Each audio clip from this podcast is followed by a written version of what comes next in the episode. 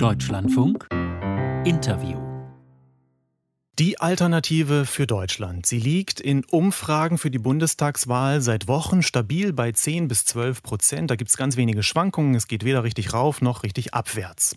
Woran das liegt und wie die in Teilen rechtsextreme Partei ihren Wahlkampf führt, das analysiere ich jetzt gemeinsam mit Johannes Hillje, Autor des Buches Propaganda vier Punkt null, wie rechte Populisten Politik machen. Dieses Buch ist zweitausendsiebzehn zum ersten Mal erschienen und ist jüngst neu überarbeitet worden und jetzt wieder im Buchhandel.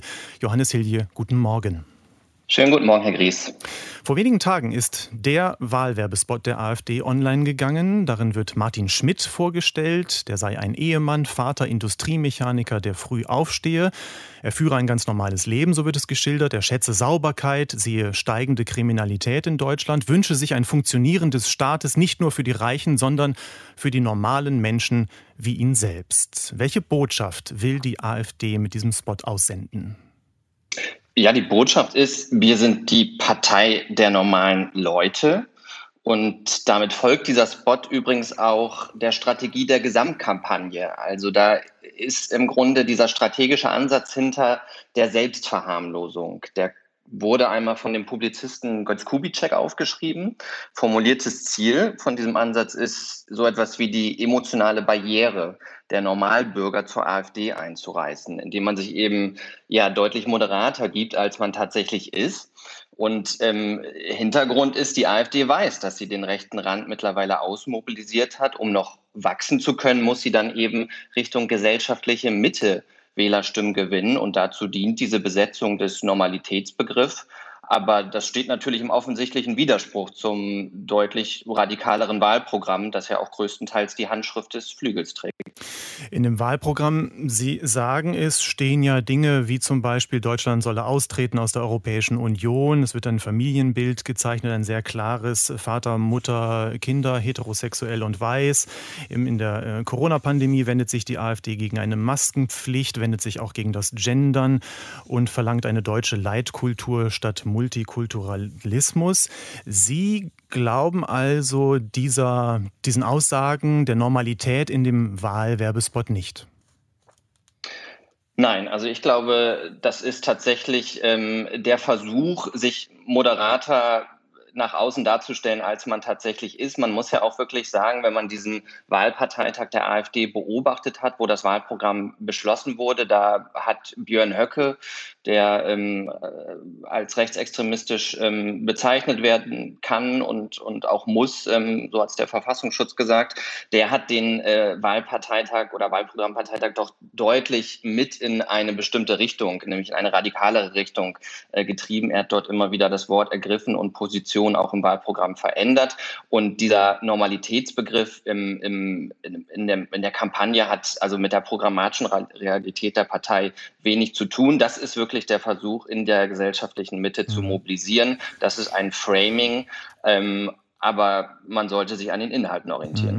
Es geht in, der, in diesem Spot, aber auch in der Kampagne der AfD offenbar sehr häufig und sehr viel um kulturelle Fragen, um die Art zu leben, um das So-Sein, das Deutschsein, das Normalsein, das jedenfalls sogenannte. Warum ist dieser Ansatz aus Sicht der AfD für die Partei geeignet? Ja, das ist, ähm, würde ich sagen, ein Grundansatz der AfD. Also man versucht ähm, mit identitätsstiftenden Botschaften so etwas ähm, wie ein Gemeinschaftsgefühl zu erzeugen unter der Anhängerschaft. Also Rechtspopulismus ist ja vor allem auch eine Form von rechter Identitätspolitik. Und ähm, wir sehen das immer, dass diese Feindbilder nach außen konstruiert werden. Dadurch wird ein Gemeinschaftsgefühl nach innen geschaffen.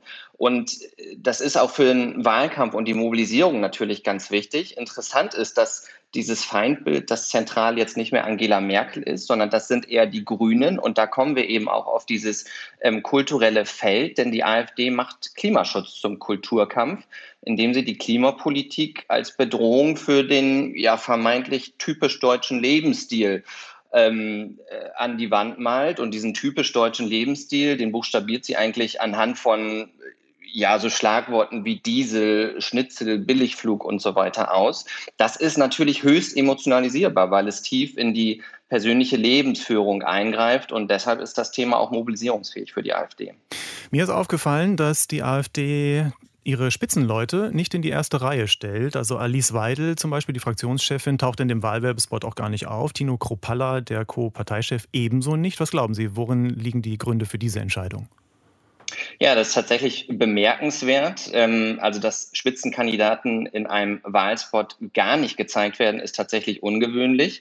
Das hat aber bei der AfD, glaube ich, sehr konkrete Gründe.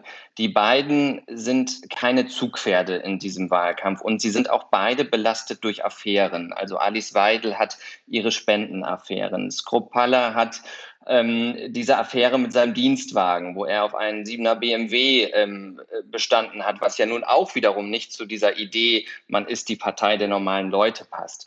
Also die AfD hat keine wirklichen Zugpferde, Zugpferde an, an der Spitze ihrer Kampagne. Man muss aber sagen, sie hatte noch nie besonders charismatisches Führungspersonal, im Gegensatz zu anderen rechtspopulistischen Parteien in Europa übrigens. Von daher kann man davon ausgehen, dass auch ohne starke Führungspersonen sie trotzdem Wähler mobilisieren kann in, dieser, in diesem Wahlkampf. Die AfD betreibt natürlich ähm, ihre sozialen Netzwerke, ihre Kanäle in den sozialen Netzwerken. Ist sie dort erfolgreich? Ja, das ist sie. Und das ist, glaube ich, auch mit ein Grund, warum die AfD ähm, äh, trotz der Abwesenheit ja eines zündenden Mobilisierungsthemas jetzt so stabil in den Umfragen ist. Also die AfD macht eigentlich ihren Wahlkampf in einer Parallelöffentlichkeit. Sie kommt ja so im äh, breiten öffentlichen Diskurs derzeit erstaunlich wenig vor. Ähm, aber der Wahlkampf der AfD findet eben in einer Parallelöffentlichkeit statt, nämlich in ihrer eigenen digitalen Echokammer. Die AfD ist selbst zum Massenmedium geworden in den sozialen Medien. Sie erzielt da insbesondere über Facebook und YouTube sehr hohe Reichweiten, hat sich damit eben ein Stück weit unabhängig gemacht von den journalistischen Medien und ähm, ja, schafft es da tatsächlich so etwas wie eine Stammwählerschaft zu formen. Und das ist auch nochmal ein ganz wichtiger Punkt. Die AfD ist auch deswegen so stabil in den Umfragen, weil sie eine gefestigte Stammwählerschaft hat. Studien zeigen, dass so etwa fünfzig Prozent der AfD-Wähler sich nicht vorstellen können, irgendeine andere Partei zu wählen. Und damit hat die AfD unter den Parteien tatsächlich auch den größten Anteil von Stammwählern. Wir haben jetzt nur noch eine halbe Minute, aber die Nachfrage würde ich doch gerne noch stellen. Sie haben das Stichwort Echokammern genannt. Die anderen Parteien haben doch auch ihre Echokammern, die Grünen zum Beispiel. Und wer da drin ist, der fühlt sich wohl womöglich und kommt da aber auch erstmal nicht raus. Ist tatsächlich so, dass alle Parteien natürlich die Social-Media-Kanäle für den Wahlkampf nutzen. Bei der AfD ist es aber so, dass wir tatsächlich sehen, dass die Nutzer der AfD-Kanäle ähm, wirklich ja in einer Echokammer stecken, also tatsächlich auch vor allem mit AfD-Sympathisanten dann vernetzt sind. Und das ist bei anderen äh, Parteien anders. Da sind die Anhängerinnen ähm, tatsächlich auch etwas pluralistischer vernetzt in den digitalen Medien. Und ähm, AfD-Anhänger informieren sich doch dann sehr einseitig über AfD-Kanäle oder andere rechtspopulistische Alternativmedien. Das ist dann tatsächlich eine Echokammer. Johannes Hillje, Buchautor über den Wahlkampf der AfD. Herr Hillje, danke für das Gespräch und Ihre Analysen heute Morgen hier im Deutschlandfunk. Ich danke auch. Tschüss.